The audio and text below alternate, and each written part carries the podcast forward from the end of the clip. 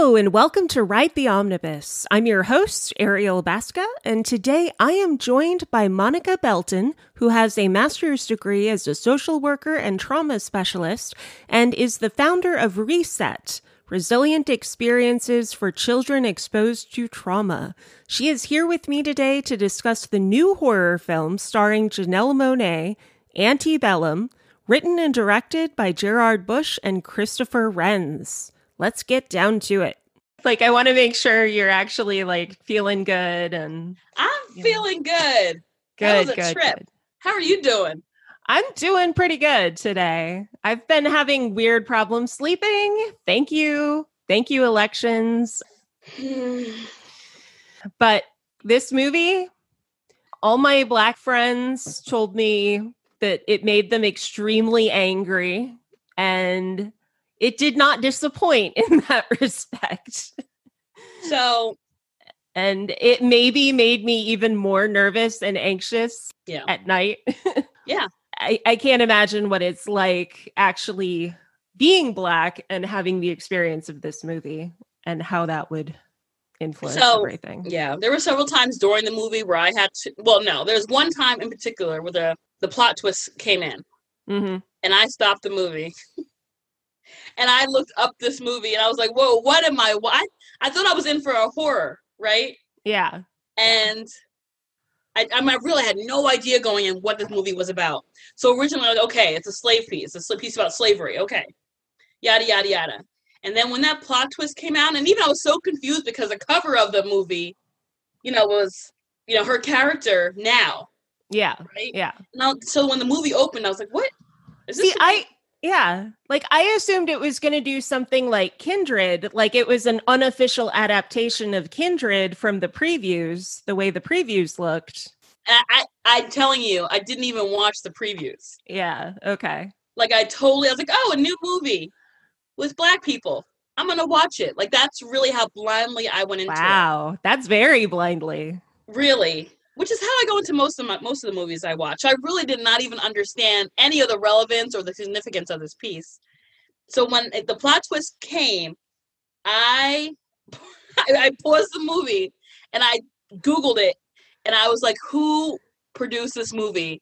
And my I was like, "Please let them be Black. Please let them be Black. Please let them be Black," because my mind was going in so many different places.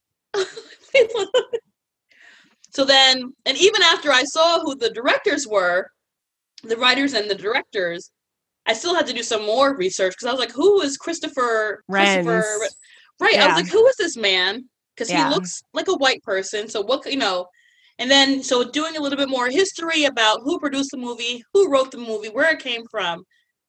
And then even after, and it was one of those movies you had to watch twice. Yeah, yeah. I, I had to watch it twice because, you know, like initially I watched it. I was extremely angry after I watched it. I was anxious. I watched it again this morning, very early this morning. And I was like, okay, I'm in the right frame of mind now. I can handle this. I can, I, I can, I can handle this because now I am watching specifically for the turn and for what they're doing, crafting of it, and so forth. But, uh, okay. I mean, even when twelve years a slave came out, the, the I'm not even going to say political environment, environment, the social environment wasn't the way it is now. No. So when no. it came out, it was like, oh, what a nice documentary from a different perspective. Da, da, da, da. Uh. But when, when I, again, when that plot twist came and I paused the movie, I had, I we have a group chat with all my cousins on my father's side, so my, my Black side of the family.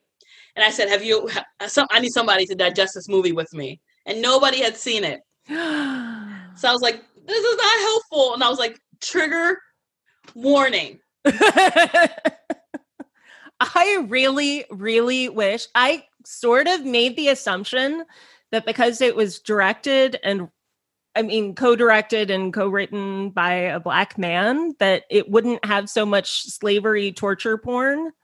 Right. And I was... Which, even though, was still minimal compared to a lot of other things compared that I've seen. To things like twelve years a slave, sure. Right. I mean, But even so, they could have put the message across without this over-sexualizing it. Exactly. Without over-sexualizing it, yeah. without actually in some way glorifying exactly what should not be glorified within the film. Yes. But it's at the same time, and I don't know. And then visiting the trauma upon the actors who have to do that and live that in their bodies so for this performance. So did you see the whole, the whole like behind the scenes cast, uh, post-production? I didn't. So it was really interesting because that's that they must have said the word trauma over eighty times. Mm-hmm. And because when I was watching that, that's all I kept thinking. And then even retrospectively, I kept thinking about every movie that was ever made. Um, about yeah. being enslaved mm-hmm. and how that had to be to be treated like a star on set. Yeah. Right. And then have to transition into this character. Exactly. Exactly. The, ugh, the sickness. It's horrible. Right? But um, actually, I did an episode with a filmmaker, Jay Jameson. He's a writer director who made a short film about this very concept. Okay. He called it Slave Cry. And he yes, actually wrote it for that. his sister. And oh my God, that film just puts into perspective exactly what the issue is of how you are always forced into these roles that force you to relive this trauma in your body constantly. Well, and that's why, you know, when I ever hear, especially young people talking about wanting to be actors and actresses, it's always like, I don't think they give any idea what it is to really to perform, right?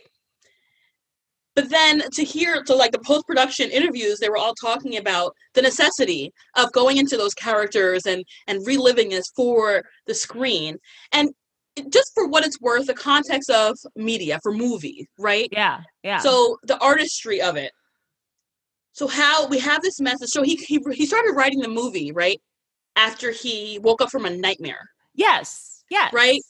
And so this is his craft. This is his art, right? And so I can see where this script came from, the concept came from. Right. And just fr- from their background and from their occupation, I can't think of another way that could have depicted it without right. almost glorifying it or sensationalizing it because it is right. a movie, right? right? But on the same token, it also made me, I appreciated it for what it was. Mm-hmm. Because it was really about the fact that, and even the beginning quote, it was by um, yes, I, William William Faulkner. William Faulkner. That beginning quote, when people think that racism and enslavement is something that's so far in our past, no, baby, it's no. right here, right now. Yep, yep. And for anybody to think any differently, you know, this is a, an awakening. Well. For people who, who have the stomach to watch it, it really is a, an awakening for a lot of white people, mm-hmm. right? To understand that even even in the reality that enslavement is illegal, that mentality, Ariel, that mentality is still there. I know, I know. And I, I not even jokingly, have conversations with my family, so, you know, safe space, about how, even though this is not, but I'm telling you, it's my family, I don't have these conversations with my friends or my neighbors or at work, but I have conversations and almost to the effect of, there are people who, if somebody said, um, you know what, we really do need free labor to run our country, da da da da da, let's make slavery legal again. There are people who would justify that. Yeah. Without absolutely. Without, which, and they're the same people absolutely. that we work with every day. Yeah, they are. I mean, you know, Octavia so, Butler, I mean, the parables, as far as I'm concerned, are not the future. They are the now. They are the now. Yeah. And I love, I did love the way they, but I love the way he showed that they were human beings first. Mm-hmm. Mm-hmm. Just like people who were living in Africa. Yeah, they were living their lives, and you had to literally go through a dehumanization process mm-hmm. to obtain, to enslave someone. It wasn't something that anybody did willingly, or there was no bio- biological yeah. predetermination for your inferiority. When she even says later on, I picked everyone out individually except for, except for you. you. He picked you. you know, the idea that you were selected for this randomly by this random white woman, right, who decides, you know, your fate, whether you live or die in the burn shed. Oh my God. I, I And you know what else I did appreciate about the film is that it did depict racism as an illness, as a sickness. Yeah. Those people were very sick. And I remember the end scene. We've already cleared the spoilers, right? Oh, yeah, yeah. The end scene where if you look closely at the people who were enacting the Civil War, and they still had looks of confusion, like, oh, I didn't know there was actual, actually black people in this in this reenactment. You know, yeah. And to me, that signifies the person who fetishizes Confederalism, right? Mm-hmm. And thinks it was this, this glorious period, but they don't understand the true manifestations of what made the country that at that time. Exactly. And that's what I love about the fact that the whole universe is set within this antebellum Confederate reenactment park, that you have yes. the front part of the park where you've got the tourists and the gift shops, and they're all going to what they think is a little battle. But what they don't understand is that it's really just a front for enslavement, which is essentially what all of this fetishization right. of this history is. Exactly. And they wanted to spend all their time, and probably major- like I've known people who do these civil, you know, these Civil War reenactments, they actually participate in them. Um, I mean, we, we have a battlefield here, yeah, you know, yeah. in Loudoun County, and there is a, so much glorification of, I'm not going to get started on like Confederate flags or, or anything like that, but just the glorification of such a horrific time period. Yeah. Well, and there's also that call out to the monuments too, when she passes right. by that monument to Robert E. Lee. Yeah. You know, ooh, and that, it's one, like, that one hit. Oh man, when I saw that, like that scene hit. After that conversation with Jay Jameson about the Confederate monuments, like I just was like, okay, I have to unpack this. And Monica is just the person to unpack it with. Well, because here's the thing too. And the one thing I did appreciate about Jenna's character, so the white woman, right? Mm-hmm. Who was the one, I forget her name in the in the movie. It's not even important, but it's not even important. Whole point being, I was I wanted to see her post-production interview. Yeah. So I wanted to know how, because I loved her in, in Hunger Games. Yeah. Yeah. So I was like, I know she was a little bit crazy, right? So I wanted to understand, how in the hell did you do that? Yeah. How do you do that? And what she talked about was this, Ariel. Follow me on this. Okay. And this, uh, okay. So yes, we've all been, for lack of a better term, brainwashed with this idea that slavery is in the past, that enslavement is in the past, racism is in the past, and that there is so much unification that needs to be done um, to move forward from, from that history, right? Mm-hmm. But the part that that I work in that I think that has been ignored for so long is the trauma. Mm-hmm.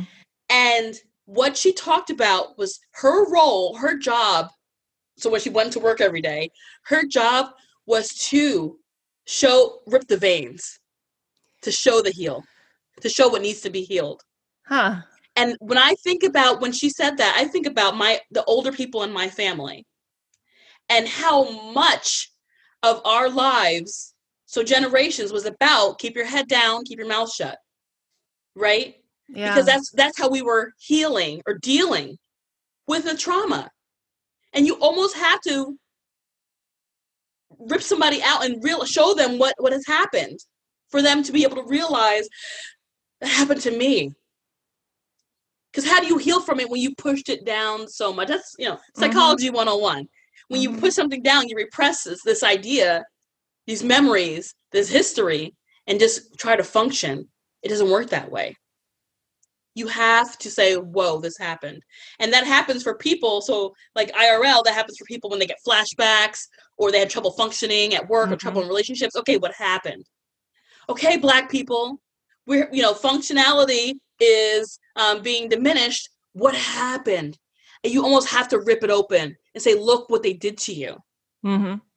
And I, I think this film does a very good job of that. I mean, one of the things that's really kind of pissed me off about the reactions to this film, I mean, mm. you've probably seen it has like a twenty-six percent on Rotten Tomatoes. And the the thing that really upsets me is that everyone whose review I read about this is entirely discussing what's wrong with the film's craft. Oh, the cinematography yes. is uneven. There's, you know, there's just a discussion of what's wrong, but not what's right about the ideas and everything that is important about the ideas that everybody needs to be taking from it and moving forward with it. And I don't like that there is so much discussion from white people and so much dismissal of the Black perspective on this film. Because because what are they going to talk about? You can't talk about things you don't understand. Right? When we're talking about film critics, Rotten Tomatoes, they don't specialize in racism. They don't specialize in social justice. They don't understand this world. They don't understand that perspective. So yes, if I was, if I could look at it um, objectively, like so objectively that I was writing a, a report on it or whatever, and I was talking about the juvenile angles of the perspective, you know, of the, the picking cotton, whatever that was, you know, so the whole perspective is of the film, of the quality of the actors, right?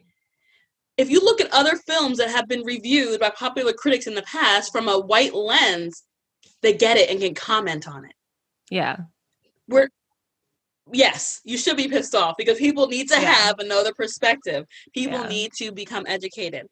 And it, and it really frustrates me because I am someone who does come from that background where I am frequently a critic of, you know, all of the artful pieces. And yes, I can tell you, yeah, the cinematography in parts is extremely inconsistent. There are beautiful shots and then there are crappy shots, but you know what? I don't really care because at the end of the day, they're burning cotton. Why are they burning cotton? That makes no sense. I'm thinking about I what's had to going go back on. And watch that. That's what that because when I watched it the first time, I was like, what? What? And then when I watched it again, I was like, because they can't sell cotton. Exactly. In America that was picked by enslaved people.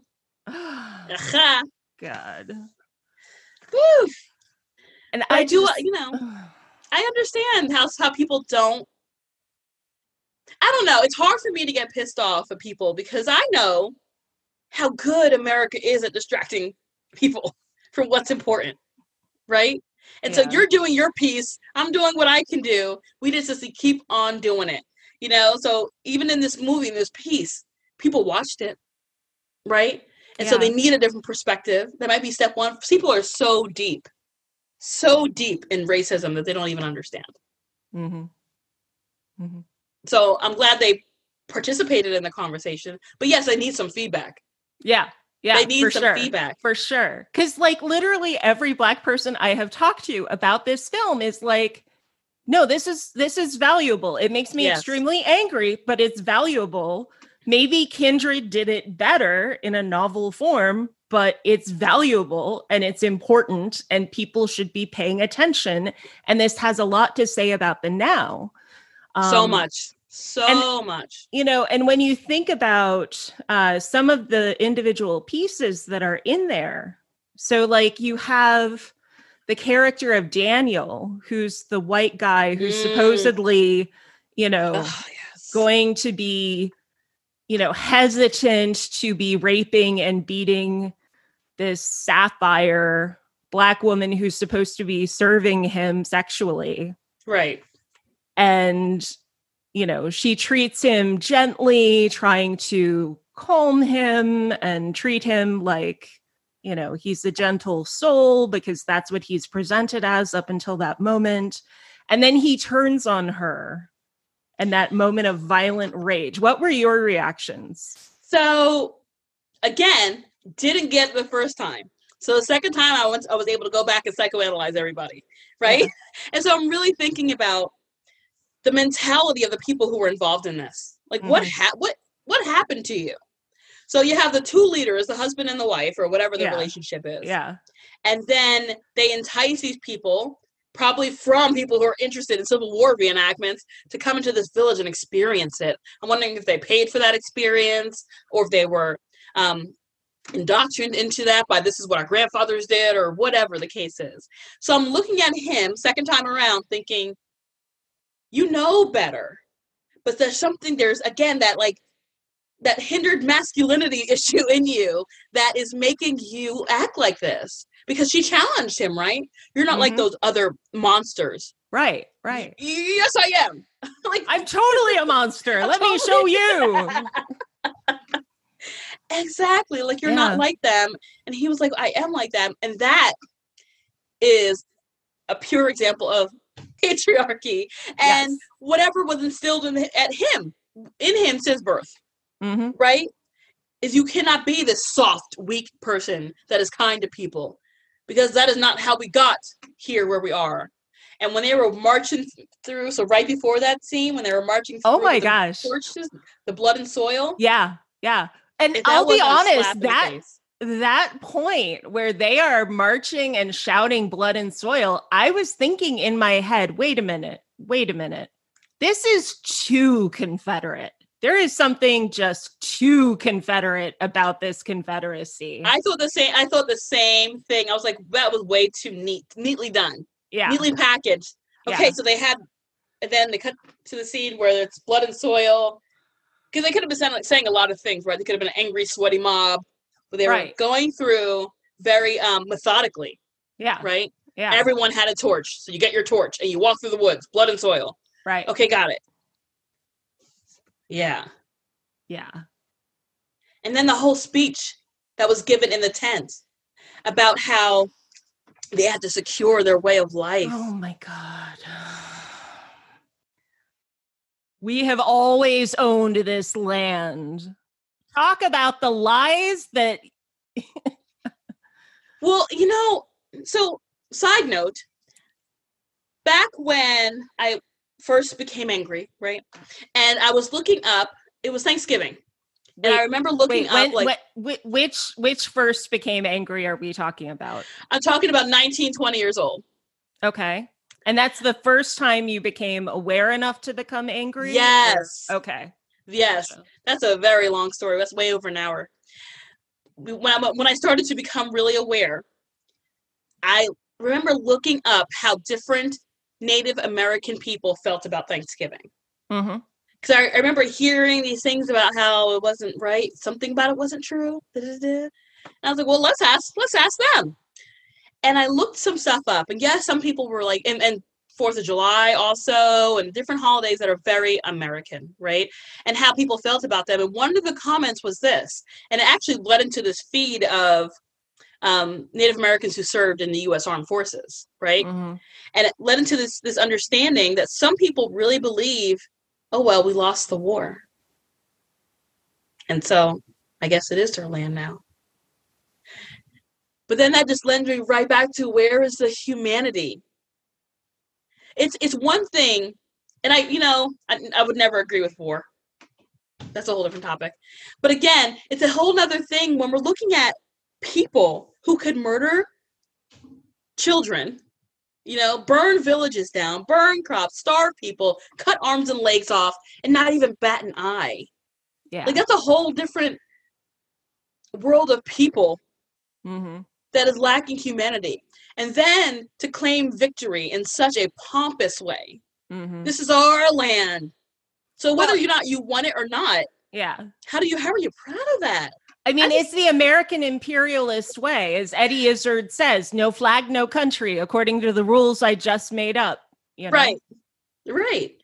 Like, very classically depicting this idea that you are glorious just because of who you who you are. No mm-hmm. mention of how you got there, or any or any regret, or any sorrow, or any yeah. empathy. Right, right. And that's another huge keyword. So when I, I do the ally training, sometimes I mention, like, I don't do like um regressive therapy at all, but just the idea. Can, can you explain what regressive therapy is, though, for listeners who may not know? So people use different techniques to get to get there. So in general, it's a technique where basically you ask someone to go pretty much back in time and remember um a time in their life, and people do that really through like guided meditations or hypnosis or suggestions. Um, but there have been lots of studies that reveal that it actually can be very harmful to do that. Um, and fight it fights against our own, our body's innate, what is that word? Protective factors, right? Um, our body does this for a reason, that you're asking it to break down. So there's different fields of research on whether or not it's effective, but basically regression practices, regression therapy is really about going back to that place, mm-hmm. right? And going really deep into that place. So not just on a superficial level, they want you to literally feel it, experience it in different parts of your body. And so when I think about, like, I have had these thoughts as much as probably any Black mother has. I can't speak about Black fathers, but I know I've spoken to Black mothers about this thought, about what it would feel like to right here, right now, today, have somebody come into your home and take away your children and enslave you. And how, if I could sit here and experience that because it has happened to other Black people, what if that was a white person? What if somebody did that to you? What if somebody hit you in the head with the butt of a shotgun and that was it? You woke up and you were an enslaved person. And that, that is the empathy. That is the antithesis of war, mm-hmm. is how dare we treat other people that way. Mm-hmm. Right? So oh, yeah. When I think about that speech, again, so many things in that movie made me sick to my stomach, but that speech very in particularly was really about that, that glorification of we killed and we fought and we broke treaties and now we are here and this is our land, and how that feeds into people's minds. Yeah. But it's that line where he says, but this was always, always. our oh, yes. land. Yes. Like it's, you know, it's the cementing of the lie. Like no one was living there. It was just sitting there wide open. Do, do, do, do, do. We went and we found it. And it's like, you know, all this blood that was shed by us for this land, we are not going to take ownership of because it was always ours to have. It really upsets me that so many people don't see it for what it is and sort of assume that because colonialism is out there, racism is okay. Because, you know, America is racist and British imperialism exists and, you know, the two things are equal. And that I know does. That's a conversation for a whole other time, but. But you know what? Again, it's about exposure, right? Some people never, and I'm very aware of this since I moved to Virginia, very aware of the fact that there are people in this world who have never talked to a Black person. Mm-hmm. So like if you're living in the, and it's the same thing for like, I talked to a woman yesterday who was born and raised in Jamaica, mm-hmm. right? They don't have these conversations about race all the time, not because racism doesn't exist, but because they don't associate on that level. Hmm. So if you're around nothing but white people, you have no reason to associate on that level. And when you hear things happening in the news in other places, it really is a foreign concept. Like it does not digest in your brain the way it does when you've experienced it or even care about a Black person. Mm-hmm. You know, so it's one, it's one, this, it's, it's, when I have friends and family who are still under questioning, like, what, it, what is it about this whole race, race thing? And, and what do you think about this?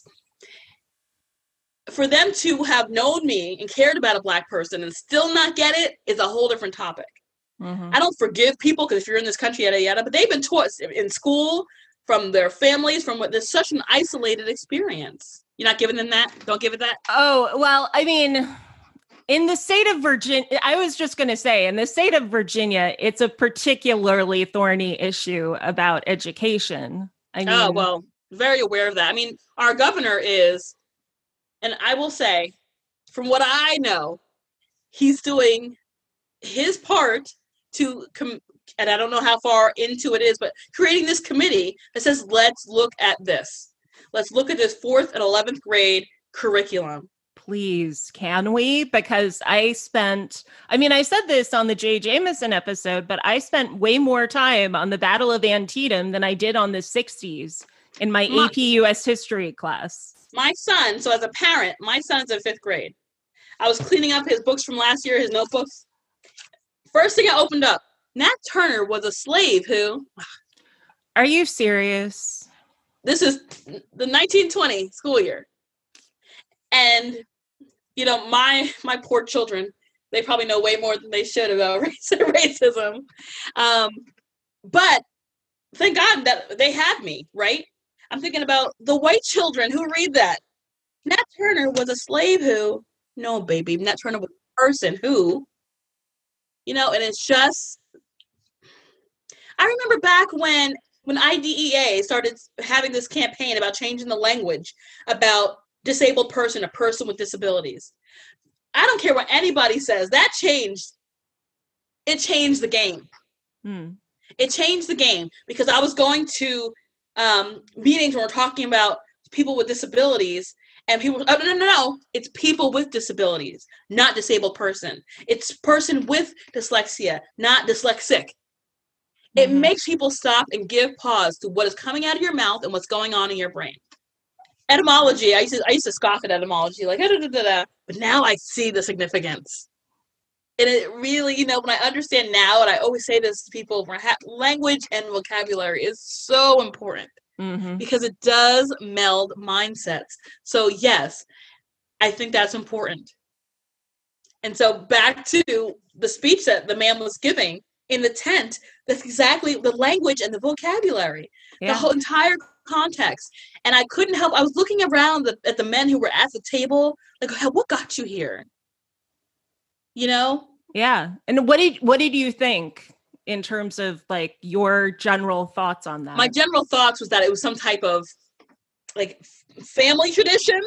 Mm-hmm. Maybe like people's grandfathers participated in this. And then, so they felt pressure to do that somehow. So you um, didn't I, feel like this was meant to be a new thing that had come up? I felt like it had to be something that was ongoing. Okay. And I felt like it had to be, be kept secret down there for so long. Because I feel like if it was new, they would get something wrong. Mm. Right? Like it's, To dehuman, that is not, to dehumanize people, you have to study that.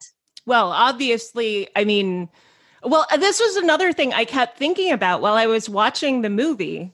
I kept thinking about, um, my my mind kept going back to different forms of dehumanization that have uh-huh. existed across the centuries and how, yes. you know, like, obviously the gas chamber idea came into my head, and the Nazis and how the Nazis really incorporated a lot of ideas that uh, America had about racism right. and so forth, and all of the laws of segregation, and then applying them to the Jews in Europe.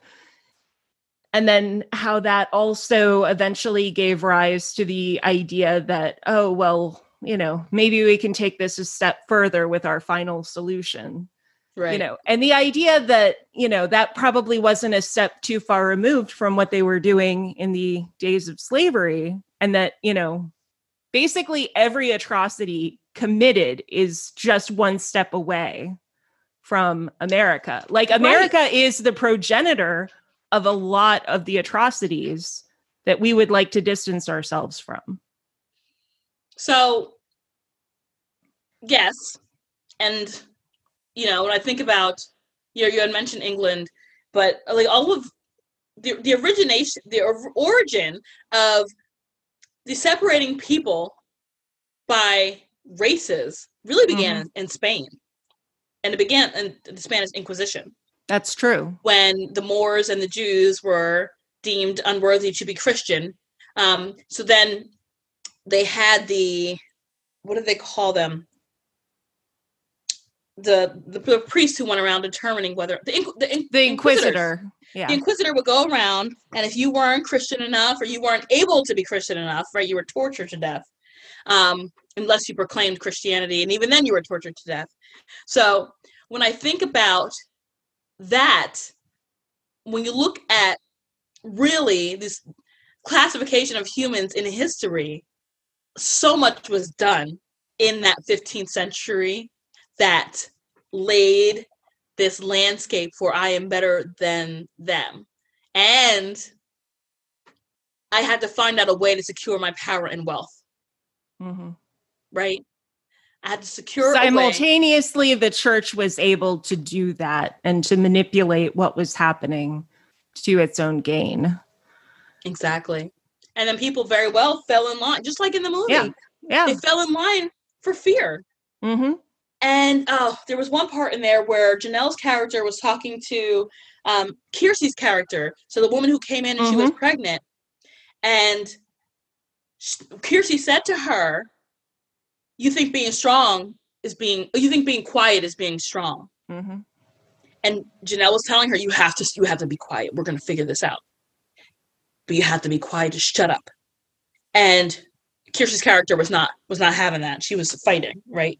Mm-hmm. Um, and to, like, again, we're talking about, we're talking about trauma. We're talking about that sense of survival. All your safety is gone.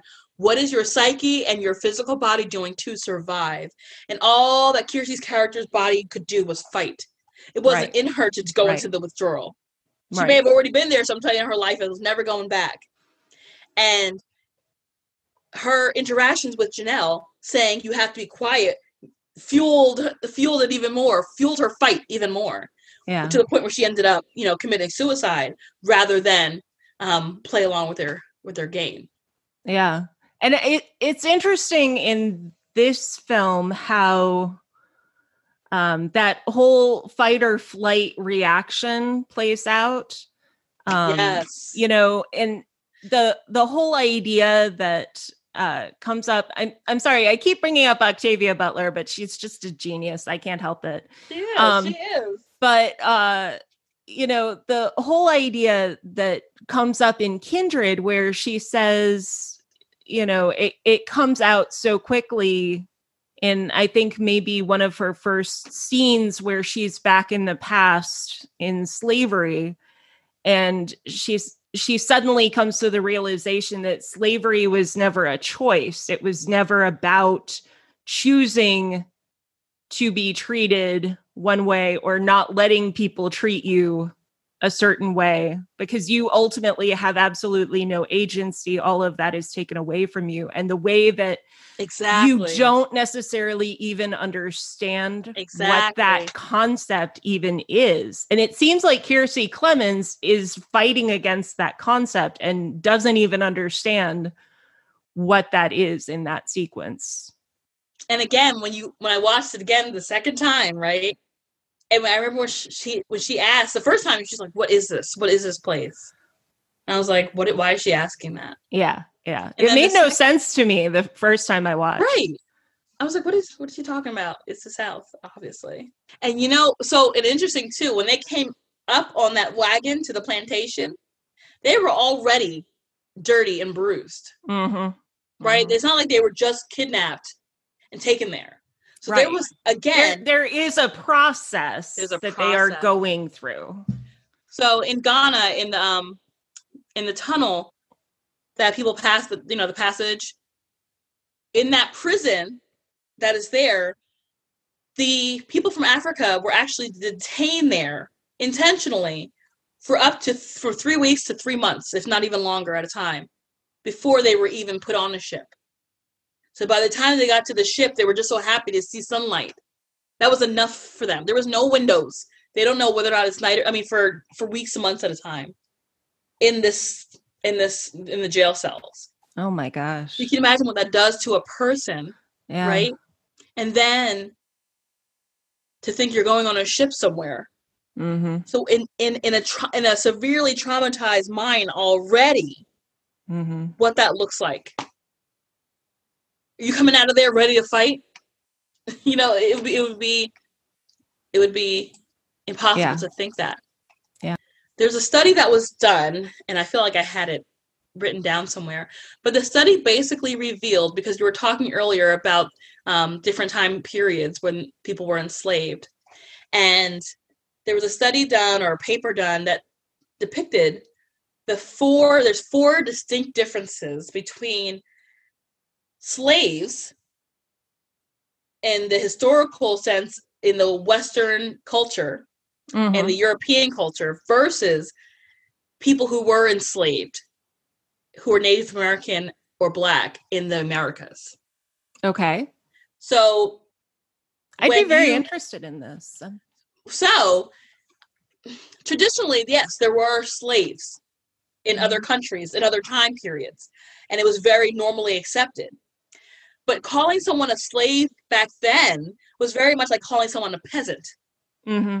right? So you were you you worked for nothing, you worked for bread, you worked for whatever, your family, that was just the status of your family.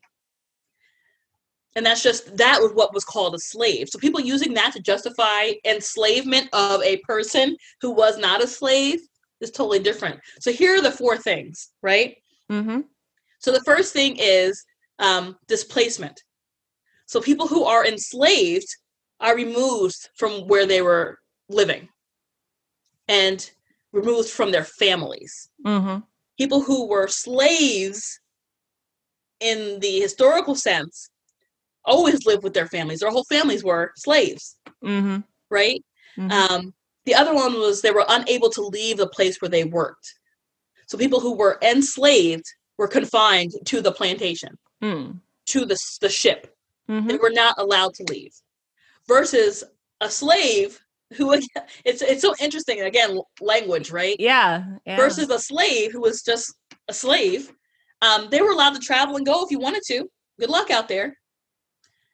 Otherwise, this is just your way of life. The other one was a use of violence or threats of violence for compliance. Hmm.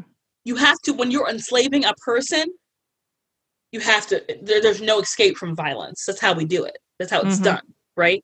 Yeah. Not we, I didn't do that.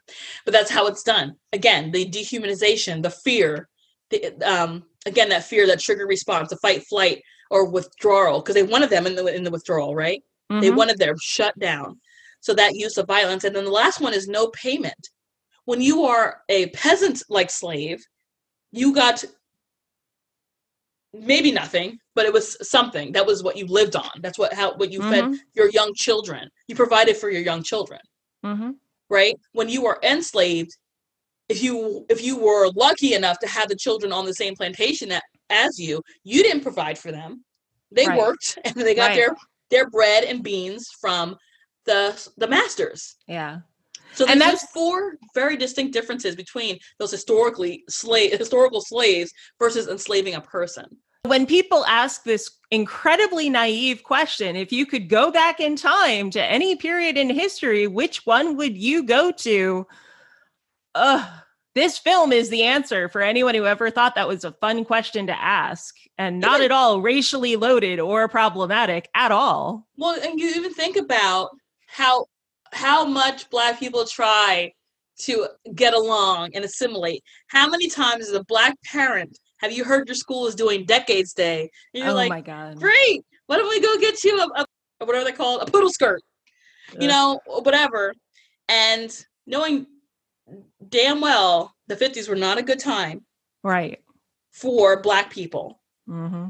But, you know, we want to play along because that's what, the, you know, you, you want to be a good student, keep your mouth shut, keep your head down, and don't cause any problems, um, is what is what we're, we're taught, right? So we go out and we get the poodle skirts. But here we are in twenty twenty, and kids know. Now they know, mm-hmm. right? So the, so the kids are the ones saying, Decades Day. I don't want to go to no Decades Day. But I will, I did read that in your notes, and I do want to answer that question. Yeah, please. If I could go back to any period of time, it would be nine thousand B C E. Anywhere between fire and the birth of agriculture. Anytime then, when people were just hunting and gathering, chilling, worshiping the moon, that sounds like a good place to be. Yeah, that would probably be a great time. You know, there's an article. Are you familiar with the article "Agriculture: The Worst Mistake in Human History"? Yes, yes. That is a good article. And I keep thinking about, like, is that when people started saying, "This is my land, and we're going to fight"? It's for very it. possible it was. And I've actually, like, drawn that into conversations about Jerusalem, actually, hmm. uh, because that's one of the biggest obvious land disputes in the world, right? Has been, you know, over right uh, certain specific sites, and land ownership as a concept has been not the greatest thing. And are you still waiting for your forty acres and a mule? I I'm mean, still waiting. And yeah. I actually read where that was. So it wasn't in the Constitution. Was it in the Constitution? I read an article the other day about it. That a couple people did get their forty acres and a mule. Did you know that? I didn't know that. It was about seven people in Virginia and South Carolina who got their forty acres and a mule. Oh my goodness. And I'm pissed about it. Where's mine? I'll say, Seriously. I'll take an acre. I mean, with interest, with interest, right? With interest. But you know what? It's not theirs to give. No, it's not. So there's it that. Never was in the first place. So. Right. So then there's that. Because remember, like, I'm half Puerto Rican and well, you know, I'm half indigenous, the Taino tribe of Puerto Rico. Um, and thinking about the battle cries of my people from, from that side of my family, you know, talking about these people, giving those people forty acres and, you know, people have these conversations about talking about racism is divisive. The only thing that people is divisive to are people who are racist. Exactly. You know, so especially, especially in this Black Lives Matter movement, we see people who are educated and in the know and aware, who are Hispanic, Latin, who identify as Hispanic or Latinx, indigenous, Asian, people are saying Black Lives Matter because they, you know, they're understanding this concept now, mm-hmm. right? Mm-hmm. This concept of how it is about people of color and white supremacy. Mm-hmm. It's really what this is about. It is. And, right. And so I don't know that I, I would ever have those conversations about who's, you know, who's giving land to who. Um, But I do know, like, in the beginning of all my conversations now, I like to do a land acknowledgement. Mm-hmm. And even in doing that, it, again, language and context, it makes people think for a second. I wonder who did live here before me. I wonder who I bought this land from. I wonder who they got the land. Power and wealth. Mm-hmm. They took it because they could, and they were good at it. And then they owned it and they sold it to whoever, who sold it to whoever. There's land, and I'm sure you're very well aware of this. There's land in Virginia who is who's not even two owners away from the Queen of England. I yeah, I know, unfortunately. That blows my mind. I was on somebody's a couple years ago, you know, through baseball, whatever. Somebody was having a baseball party at their house, and they were the third owners of three hundred acres of land in Northern Virginia since the Queen of England. Mm-hmm. I mean, wow. And yeah. Then you just look around and you see all the, the ghosts of Native Americans running around. oh it's amazing. Gosh. It's amazing. I mean, it is. And it's also deeply saddening. I mean, you, you also look at the film and you notice that in the film, the the one man who insisted on enslaving Janelle Monáe's character mm. is actually referred to at the end of the film as Senator Denton. And so you get the, that. You didn't catch that? I didn't so, catch that. So there's this immediate implication of the current political system wow. wrapped up in all of this. That happens I mean, at that yes. moment. And why did he chose her? He chose her because of her power. Yeah, because she's a powerful to... Black woman. Yeah. You have to put her in her place, right? She was saying too much. And he wanted to shut her up. Right. And even, so even after this, I mean, you have to think about the amount of bravery that it would take to continue with her work, not to mention all the therapy that she's going to need. But that's where's the humanity yeah. in any of this, you know? And again, thinking about those men at the table, right?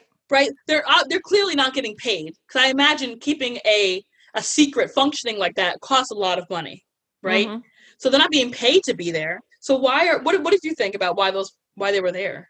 What went through your mind? See, like what went through my mind is that, you know, maybe this is actually when, as soon as I heard that comment, I mean, maybe it's because I watch everything with subtitles because I'm a little bit going deaf. But um, when I was watching And I saw that reference to Senator Denton. I was like, oh, oh, oh.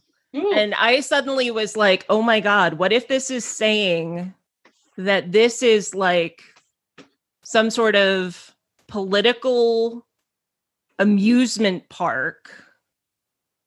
People were too young though. All of the, all of the, that's the true. Confederate Army people, they were all very young. That's true. But and maybe was, they were the, like the new neocon generation or something. Maybe. I don't know. That was my theory. That that was just what thrid- flitted through my head on the second viewing. And even if there were some more, some older established people there, they definitely didn't focus in on them. No. I didn't see them as part of it. I saw the young soldiers, which made me think that that is something like a rite of passage almost that people send their children to. That's why I was thinking like a generational But thing. I like I like that idea. I like that interpretation of it because I think that makes it a more interesting film. The idea that it has this actual historical link to the past mm-hmm. and that it is a revisited generational trauma that keeps renewing year after year after year. Because I mean, that it's it's really got to be very intricate, intricate, right? So the second mm-hmm. time around, I was looking at the clothing, right? I was looking mm-hmm. at the field, like how mm-hmm. worn was that field? It was how big of an area can you actually have this area? Right, in? right, right. So I was thinking about how often that cotton was farmed. They burn it and then they grow it, and you know, it was. That's what I was. It's like how much work they must have put into maintaining. A, not that I'm giving them any credit, but like how much work they had to get into maintaining a place like this. Yeah. Who sewed those those those costumes together? Yeah. You know, now, I hate to say this, but I have actually heard people lecture on the topic of how torturers have been torturing themselves to torture other people. That's lovely. And That's it's like, God, well, that uh, doesn't really put it in the right perspective exactly. I mean, it's sort of like a, I mean, it is a form of masochism to be visiting torture upon other people. I right. mean, But at the same time, it's like, that doesn't matter because you're not the one who's going through the trauma. It's the other person going through the trauma. Right. But it also, that's what I was reflecting on the entire movie when I saw it the second time, is the sickness mm-hmm. of the lead man and the lead woman. Yeah. Right? So whatever... For them even to reenact this, like how much pleasure can you get in that? You could be sitting at home watching Netflix, right? Like everybody right. else, but instead they choose to partake in this. Like, what kind of stuff? That's a sickness. Had to be their daughter, right? Yeah, remember right. the daughter, right? And the fact that people would voluntarily want to be doing this and basically be serial killers. Yes, very much so. And. You know, I mean, Ooh. one of the scariest things for a lot of people is that mental illness is not actually related to the people who are serial killers. Right. I mean, it is a disease. Racism right. is certainly a disease, but I just want to make sure that our listeners understand oh, sure. we're not saying it's a mental illness. We're not saying at all. That it's, you know, really something that affects, that infects their actions. When I say their actions are sick, definitely not trying to diagnose them by any chance. Yeah. Um, but what I what I am saying is that I do think that some type of mental illness has to be at play for them to even engage in that type of that line of thinking, because it really is an absence of reality, right? But again, it's what was taught, what was you know, the Kool-Aid we've all been drinking. I hate using that analogy because that's not correct, but. But, but I'm, you know, speaking very specifically about the fact that something has happened to these people for them to feel so inferior, so inadequate, so um, demasculated that they have to do this. Right. Something has happened to them. I remember the the almost to the end scene where the two men were walking next to the cabins, right? So they found mm-hmm. they were drunk mm-hmm. and they found the cell phone. Like, is this yeah. your cell phone? And then the guy said. Um, called him Daniel, and he said, you know, you're not supposed to call me that, right?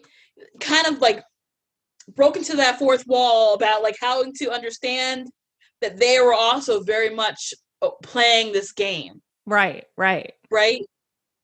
which also led me to, like, you were saying, like, how, like, who would want to do this? Right. Right. And it's almost like they had to do it. I would hope that something was going on in their lives where it was almost an obligation or a duty rather than a desire, re- with the exception of the two lead people. Mm-hmm. I mean, to be an overseer, to, to twenty twenty, thinking about being an overseer, thinking about being an overseer, that as soon as that came out of my mouth, my immediate thing, my officer went to officer. Right. Uh-huh.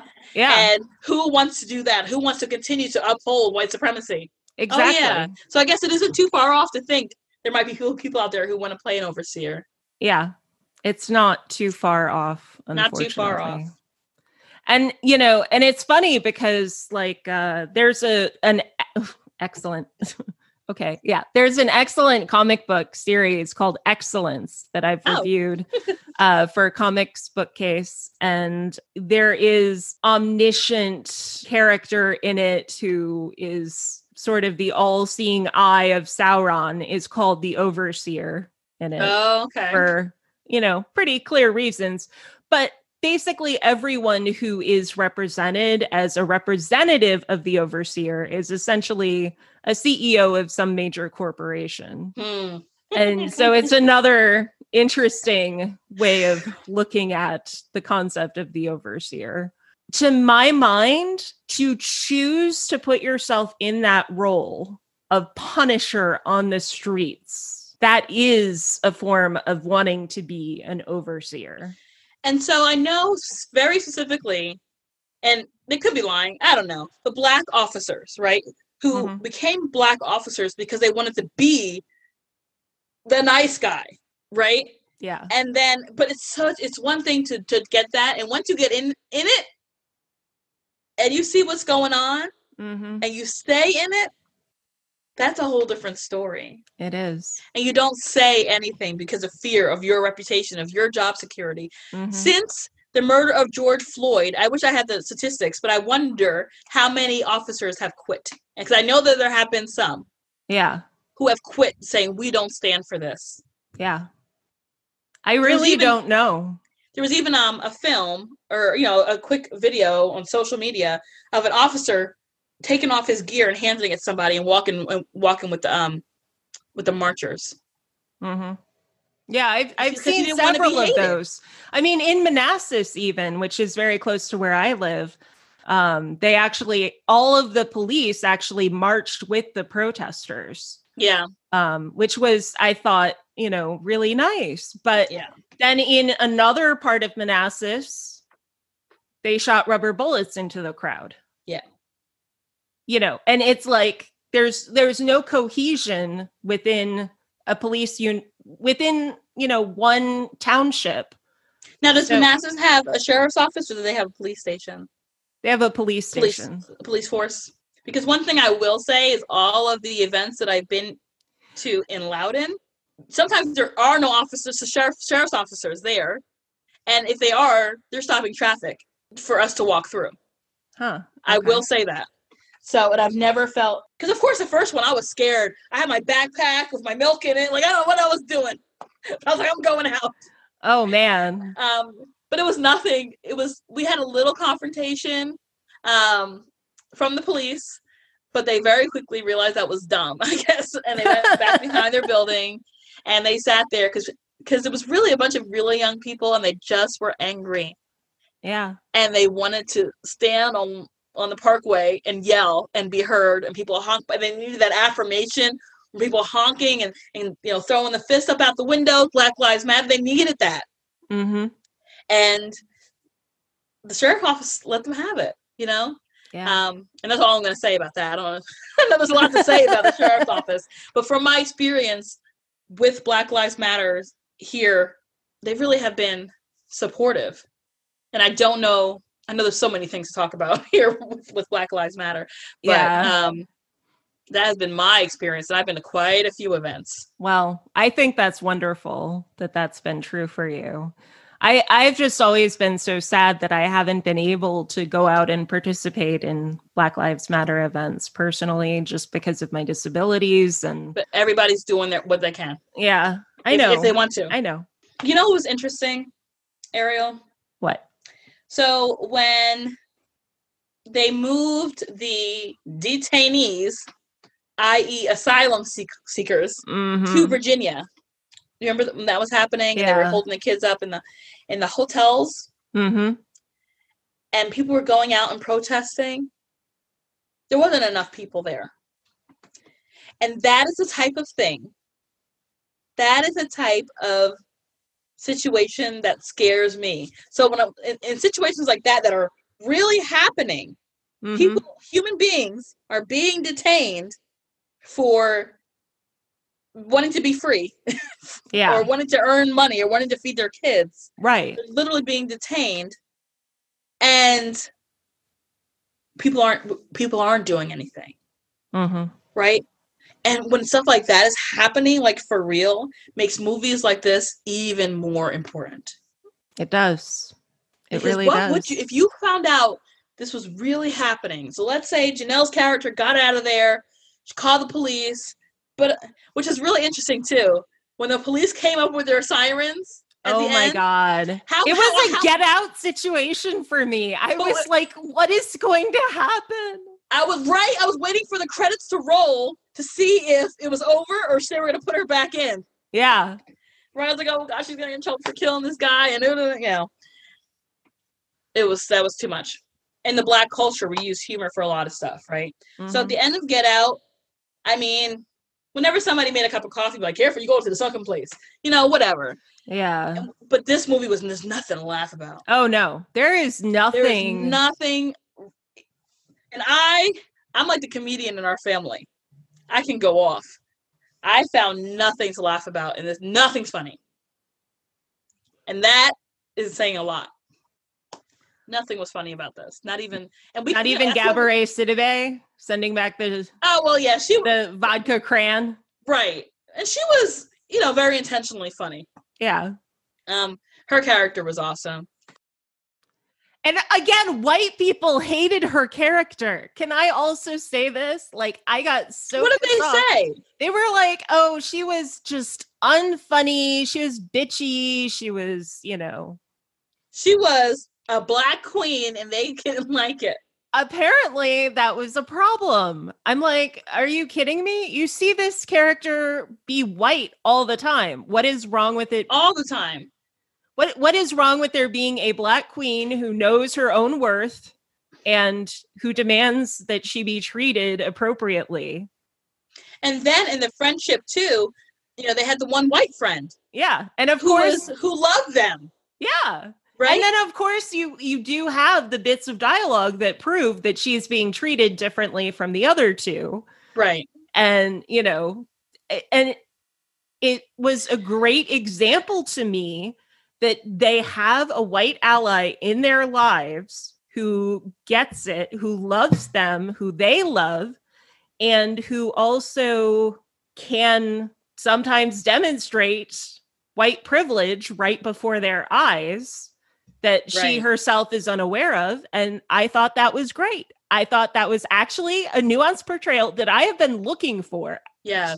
You're right, because in other contexts, it almost seems satirical. Yeah. You know, when you have like the white characters going, yes, girl, you know, and using all this this vernacular yeah. that they weren't owning, right? Yeah. They, yeah. You know, that's, that's very true. And then you saw in the movie too, so I, I think um, her character also... Not only was she self-confident, but she had to demand to be treated well, mm-hmm. which is mm-hmm. another experience that embodies Black women. Yeah. Right? Yeah. If you would just take the table they give you or take the drink they give you. Exactly. Then you're, ne- then you're never going to get the drink you deserve for the table right. you deserve. It just right. doesn't happen. Right. That's so true. I guess they didn't like that. No, I don't think they did. And I don't, I don't think that people necessarily understand what makes their reaction so different. I also am going to say, I think her size might play a role in how people read her performance as well. Sure. Like, like, you know, oh, she's a larger woman. She should be grateful for whatever attention she gets. I'm not even kidding. This uh, white no, male it. gaze is I totally at play, in my opinion. Anyway, uh, I'm sorry. I have to react against the critics a little here because, like, it just pisses me off so well, much. Well, no, especially if they're if that's if that's their narrative, it needs to yeah. be it needs to be outed. That's ridiculous. Yeah, so. But I mean, how American of it? I wouldn't think. I wouldn't expect anything different. I wouldn't expect anything different. I really wouldn't. But, Fine. But I, I loved Gabourey Sidibe in this, in this. I loved that, you know, you had a scene with a white yoga teacher and, you know, the black women are just there doing their thing. And it's like, bye. And bye. That I did take note of that even the first time, how she was there working for her, you yeah. know. Yeah. Coming in, coming in, doing a house call for her. I need my yoga. Okay, fine. She comes in and she does her yoga for her, and then she leaves. Thank you. Bye bye. Yeah. You know, I, I did take note of that the first time. Like, okay. Of course, this was after the plot twist has already occurred. Right. Now right. I'm paying attention. Yeah. Now I'm like, what is going on here? Yeah. And then I'm looking for those things. Yeah. Yes. But it's it's interesting though, because it was sort of like, wow, I can see how this is going to outrage people who really don't think that Black people belong in spaces where they are affluent and powerful. Right. And, you know, always want to have this narrative of, you know. And even when she was at the hotel, she had she was paying for this hotel, had this little fancy room, and she went to go make the reservation and she was completely ignored by the front desk. Oh my gosh. Oh my gosh. You know, and then to think when she called, if she had signified that the woman who asked for the table was black and that was a table they reserved for her, with yeah. a table back by the kitchen. Right. No, and that stuff happens. Yeah. That stuff happens. Yes. I have walked out of more than one restaurant with my children. um, and because we had to demand to be e- equally treated or just treated respectfully. Mm. You know, and it gets it, it bees like that sometimes. But I mean, how often do you find yourself, you know, grinning and bearing it versus demanding the respect that you deserve? Well, at least forty hours a week.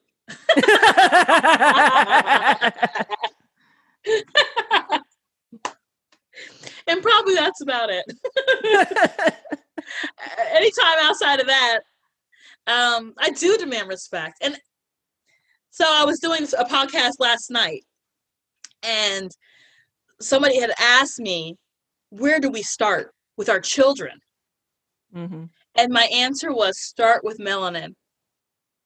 Once a Black or Indigenous child knows who they are, they can proceed through this world with a different context. Right?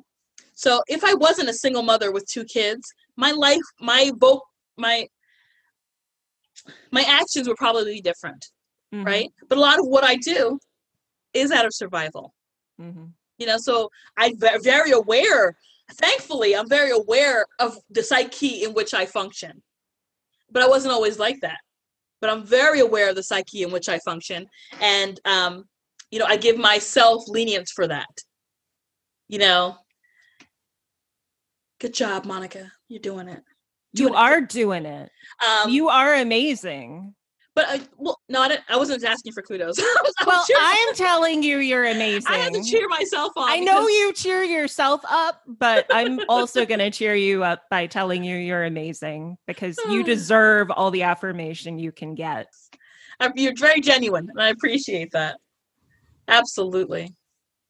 But um.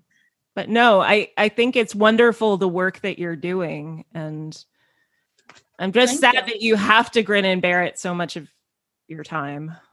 I'm just really thinking about, you know, context is what I live, you know, it's, it's, it's context, right? So like even thinking, and I talk to, you know, this is things I, my, my kids are so unfortunate to have a social worker mother.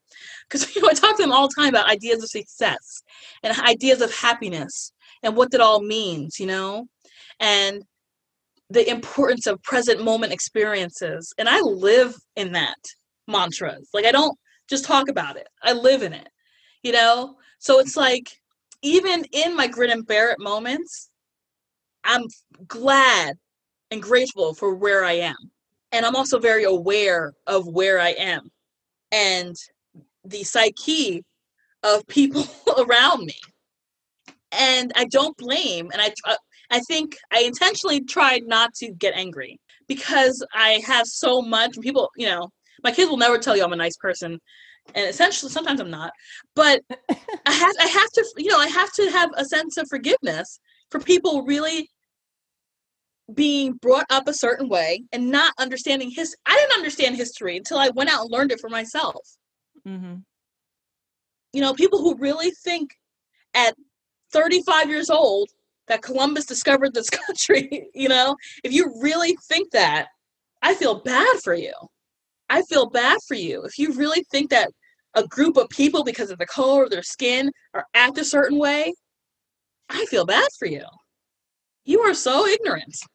Mm-hmm. I would never entrust you with my children or my money or my whatever. Or at least you'd like to think that. Sometimes you don't have a choice. Sometimes I don't have a choice. I mean, really, when it comes to the education of your children. Oh, they hear from me. No, so, but that's that's a good thing that they hear from you, but it doesn't necessarily mean that you always have complete control over. Oh, absolutely not. But, and so one of the perks, I guess, of digital learning is that we hear everything.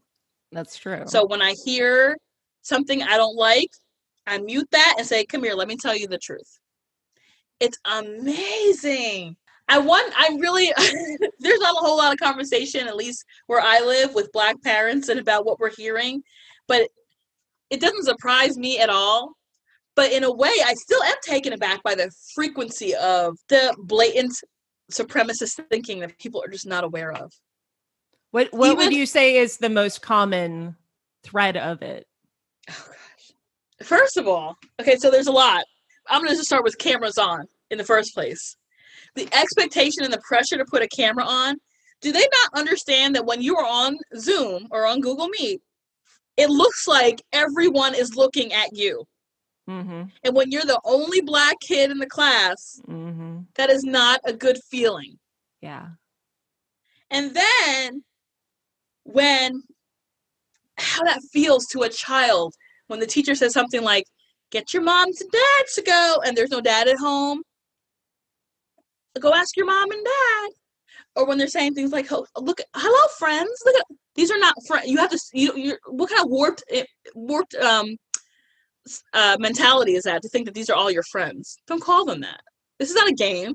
You know, you know, we have to distinguish. Then that's why later on in life, when these kids are in middle school, we have to redefine for them what a positive friend is and what a negative friend is.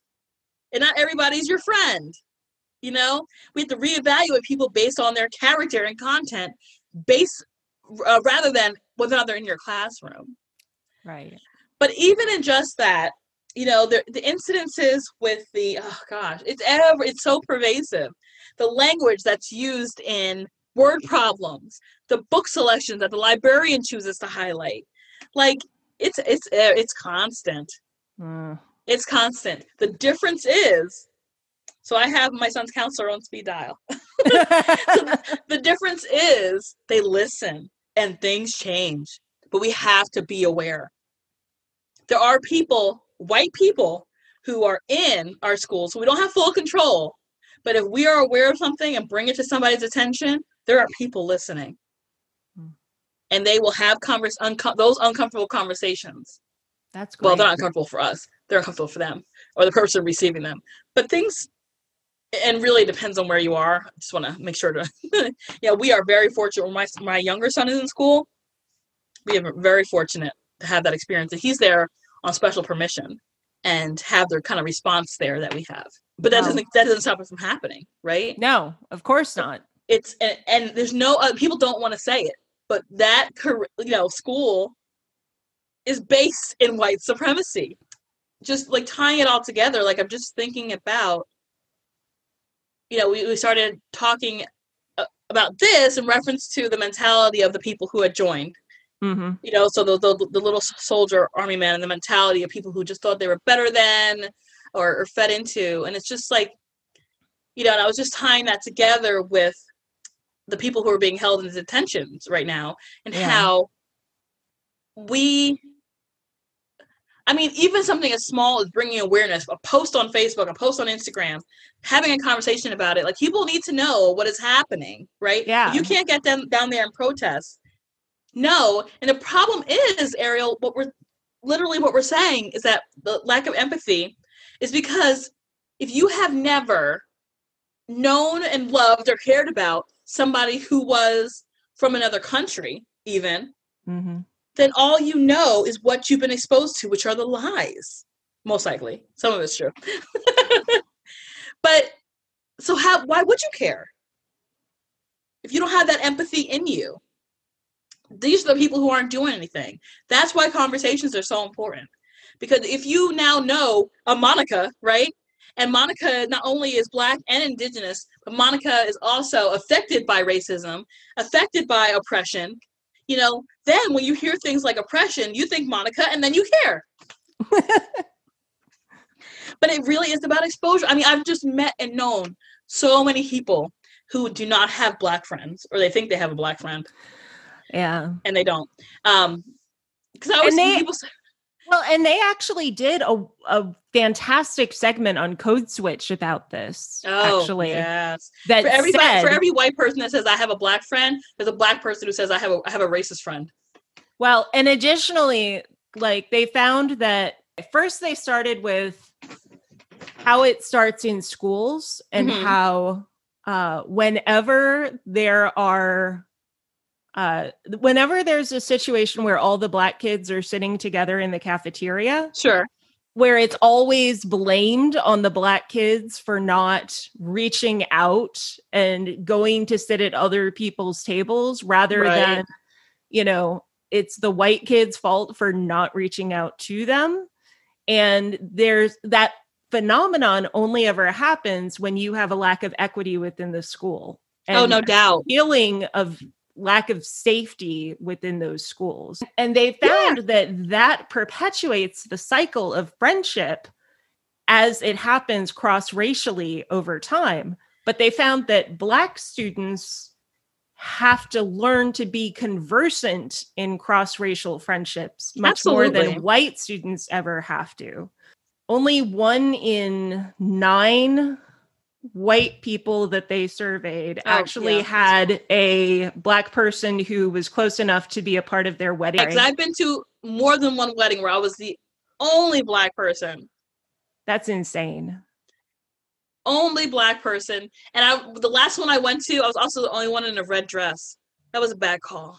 Everybody thought I was there to perform. It was I, I was I was looking amazing, but everybody thought I was a performer for the wedding. Oh my God. Oh my God. Oh my God. So it was like one in nine for um, white people who had a Black friend who would come to their wedding. And then it was like six, sixty percent of Black people had a white friend who yes. would come to their wedding. Yeah. I, if not I'm, more. I think I've seen that. Yes. And it it's like, this is appalling. We're expecting Black people to be constantly conversant in code switching. And yet white people are never really asked by anything within society to ever make the attempt to be around someone who is not exactly like you in some way. And you know, when you when you tie it back to like really early like school, right? Mm-hmm. We're talking about a institution that does not teach the value of other cultures and other ways of thinking, mm-hmm. right? So already when you have a chance for a break, you have recess, you have lunch, and you have people who don't value you, right? Yeah. They yeah. value this this group of people at this table, so that's where they're going to go. So, yeah, I mean, there's literally a whole book about it, right? And then you have, like, the marginalization that happens within the classroom on a regular basis, like... Yeah. You know, whenever you teach about the Civil War and then suddenly like, oh, hey, you're a Black kid in my class. You stand up and represent all of Black America for me. Yep. And yeah. Yeah. Like, that's not othering kids and setting them apart. And not to mention, the next day, it's new, it's a new topic. Yeah. Like, oh, that's all we have to say about that. Moving on. Right. Right. To the sixties. Oh, my God. No. I don't, don't even know they just... Don't... Oh. They probably don't even talk about the sixties. But, I mean, I know people who would consider me their friend that definitely have have um, perpetuated racism. That's the word. That I yeah. We yeah. definitely have perpetuated racism and white supremacist thinking, right? Mm-hmm. And will argue with me about it. And I don't engage in a lot of those unless I really give a crap, you know, and will argue with me about like what, white privilege. I, my life was hard too. Da-da-da-da-da-da. And look at you, you have a master's degree and I'm just a secretary, you know, and having those conversations with people that will consider me their friend. Right. Mm-hmm. These are the same people that went out and bought this book, these books now and made them yeah. on the, these are the same people. They really didn't get it because they've been so brainwashed. Yeah. You know, people sure. talk about, don't, don't, I'm not going to even get started on Hamilton because but she was talking about watching Hamilton one again and going in to read the Federalist Papers. She hasn't read them since college, right? Mm-hmm. And so she clicked on them. She's like, you know what? These things really were brilliantly written.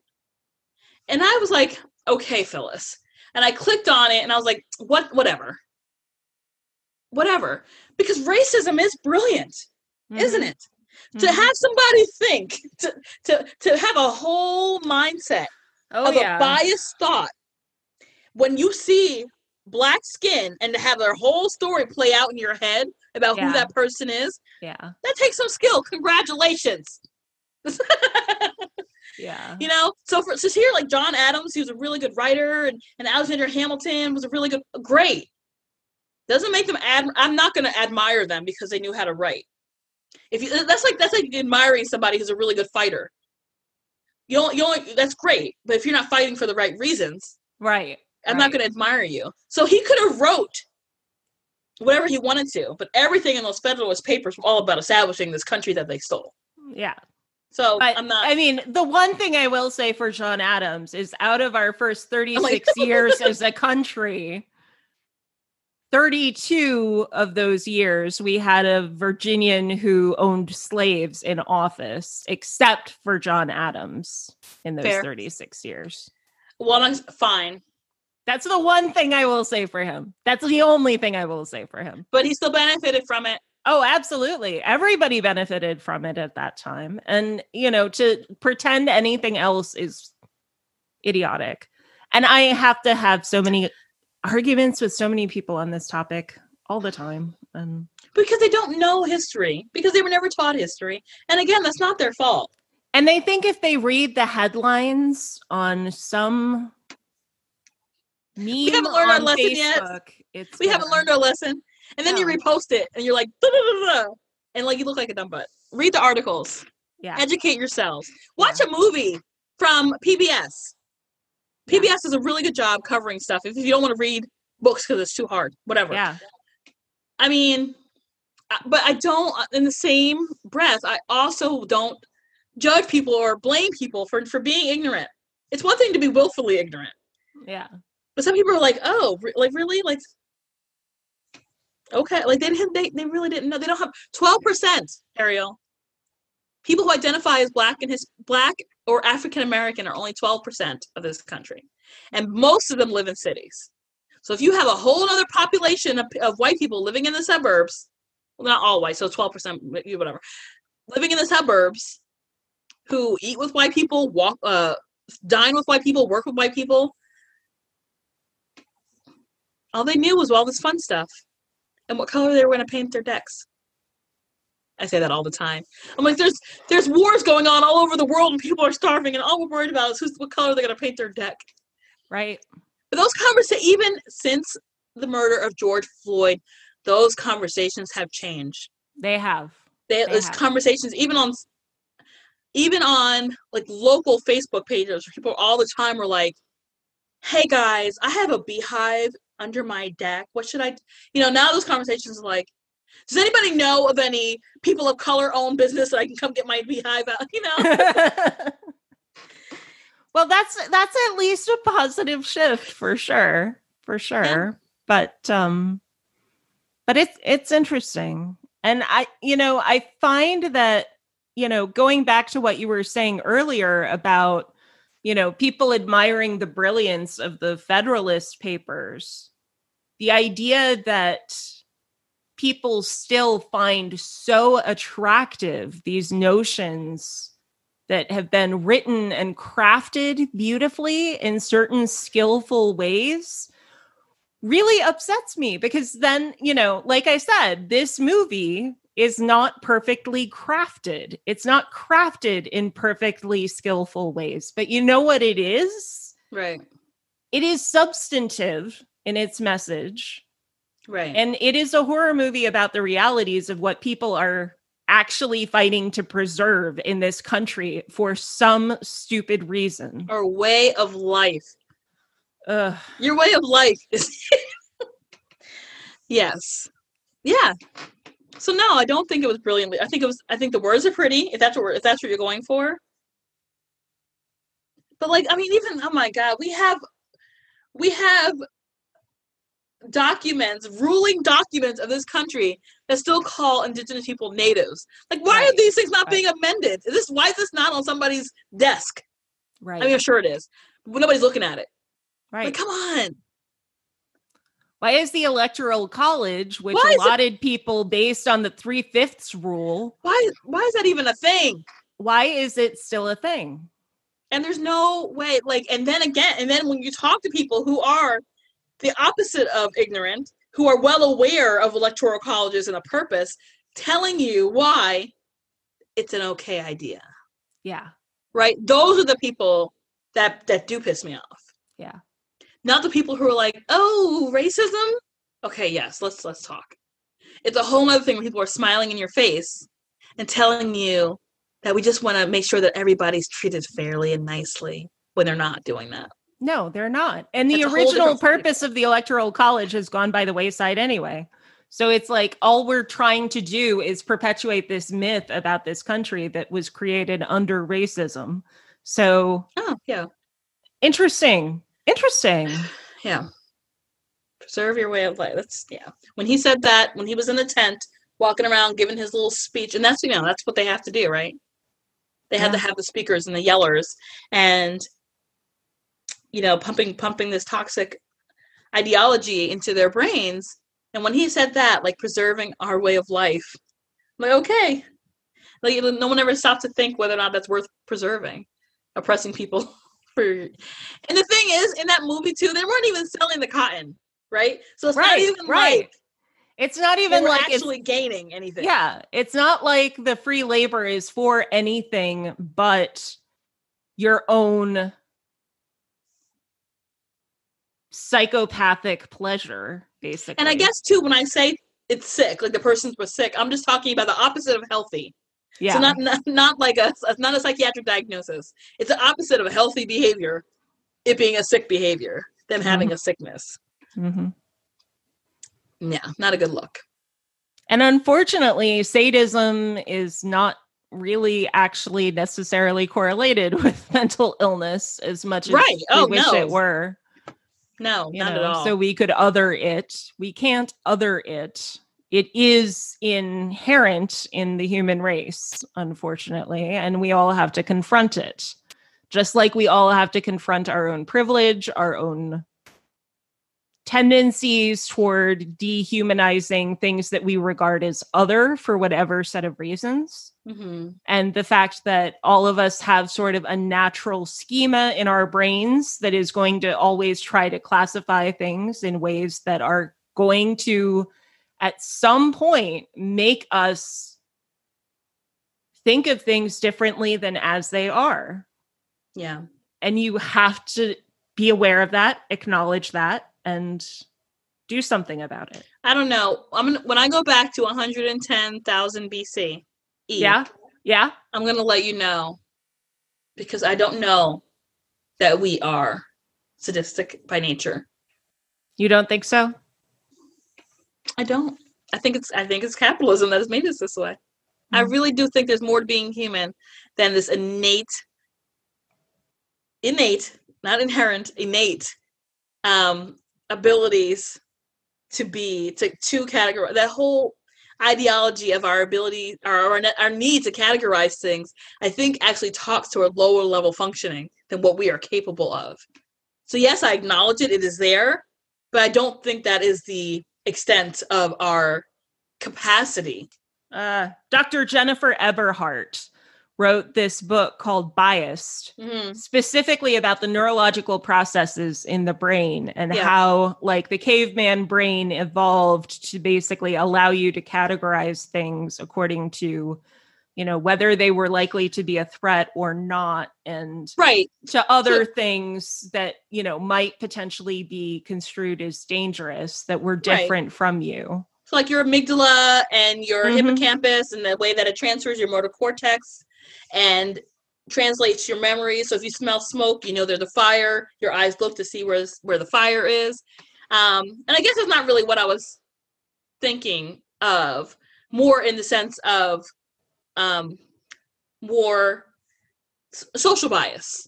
Oh, right? abs- social bias is is an entirely other construct that comes out of the biological process of bias. Yeah. But for whatever set of reasons, when we create social bias, we're not aware of our own biological bias as we're going okay, through this so, right. So if I saw, even just seeing like a group of white people walking down the street, do I feel fear? Do I perceive yeah. safety? Yeah. Uh, an issue with my safety. Okay. Yes. Yeah. I mean, like, I, I can even just tell you, for me, I, I don't know if I told you this story before, but I was on the L in Chicago, and I happened to get lost uh, trying to get to the Museum of Science and Industry. I mean, I grew up in Chicago. Yeah. I, you know, I I should theoretically know it pretty well, but I didn't actually know where I was going. And so I ended up Uh, getting lost on the L, ending up on a different branch, but it was in the South Side. And uh, I looked around and suddenly it was only Black people around me. And I was the only white person there. And I suddenly started shaking. Like I could not stop shaking. It's not like anyone was even looking at me. Nobody was being threatening. Nobody was anything. Everybody seemed pretty happy. They're probably like, what's wrong with that white lady? Yeah. And I am like sitting there shaking like a leaf. And I'm like, what the hell is going on with me? Why am I shaking? This is really wrong. And what was weird to me is that this wasn't even the first time I had ever been the only one of a certain race in a crowd. Like I had been to countries in Asia and you were also like, lost. The only person, but I was lost. And it was like, yeah. I'm the only person here of my race, what do I do? And it's like, well, stop being an idiot for one, you know, and it, it was, it was really interesting how it was like this innate biological response yeah, yeah, yeah. that just happened. And then I had to kind of reflect on it for a minute and then say, okay, I'll just go ask that guy over there where I am. And then I'll get off and then I'll figure out how to get back to where so, I oh, you were go. Still on the train. Yeah, I was still on the train. train as this is happening. So where does the, the, the sadism come in? Yeah, I don't know. Because you were, you were talking about human beings being inherently sadistic. Well, I'm not saying that all human beings are oh, just some inherently sad- sadistic, but I think there is a certain percentage oh, yeah. that are. I agree. I do agree. Um, and there's, there's actually a whole line of genetic thought about that as well. I mean, I'm not saying that I would ever be the type of person who would suddenly say like, ah, I'm going to go kill everybody. But, you know, that would not be me. Knew, don't ever do it like that. Don't, don't do it like that. Okay. I'm going to try not to do that. You want to have a little more oomph in your voice, you know? Because no one's going to believe you if you do it like that. No. They like, have to believe me? Yes. Maybe, maybe it's the element go, of surprise. No, you know, if you're going to go, go hard. If you're going to go. Okay. Don't fake the funk. Just do it. Okay. Okay. Cool. Cool. But, but no, like, I, I'm sorry, but I was starting to say, like, that was sort of my experience where I, I felt this, yeah. and I suddenly was like, oh my God, that is what Black people feel all the time when they are the only person in a white suburban neighborhood. So in Hairspray, the remake, that's what Queen Latifah said. When the, the, the white mom went to get her daughter, she's like, ah, ah, ah. And Queen Latifah said to her, we have more reason to be scared in your neighborhood. Uh-huh. Isn't that funny when we think about historically what we know about um, slavery and how they've taught the society to be afraid of Black people? Yes, yes, yes. Like when twelve years a slave, when that came out and somebody brought up brought that up, like, we've been taught that Black people are the scary ones, the violent ones. Right, right. And since Roots, probably the, the truest depiction of enslavement that there's been caught, you know, captured on film, and at least in a purposeful, purposeful sense. There's other examples. But for people to look at that and say, wow. Just wow. Look what, look what those slave owners and traders did to, and kidnapped them. Right. Right. Right. And that they can then turn around and say, oh, but violence from Black people flowing toward white people is the real problem. And when Europe, so when Britain and Belgium first started to infiltrate the continent of Africa in certain countries, and I'm not sure, you know, there might be a lot of hidden information, but from what I'm aware, there was no kidnappings and, and, and enslavement going on. People in Africa were not kidnapping and enslaving the people oh, that no. came in. No, right? Not before so, they came in. Right. So it's like, but again, not all white people, right? It wasn't all white people. So we're talking very specifically about people who perpetuate racism and people who believe in white supremacy. Mm-hmm. And so we go back to the whole exposure to Black people. Yeah. We're talking about African-Americans only being twelve percent of the country, and they mostly living in cities. If you live in the suburbs of the country, Black people are foreign to you. Yeah. I have met people who haven't seen Black people since till college. Right. Other than T V and movies. It's one thing to blame their parents for teaching racism versus te- versus their parents never had a reason to teach them anything. Yeah. Racism was already there. You don't have to teach it. You, yeah. have, to, you have to anti-teach it. Yeah. And this whole conversation that I keep having with people where it's like, oh, my parents raised me to think everybody was the same. Did they? No. No, they didn't. No. They did not. They did not. Because that's not actually the way. It, it's not, in, it's one thing to say these things, right? Like, so growing up in the eighties, being colorblind was like the catchphrase, right? Right. We don't see color. Yeah, you could raise somebody saying those things, but everything else you do and say, right, talks about what you really think about people, human beings.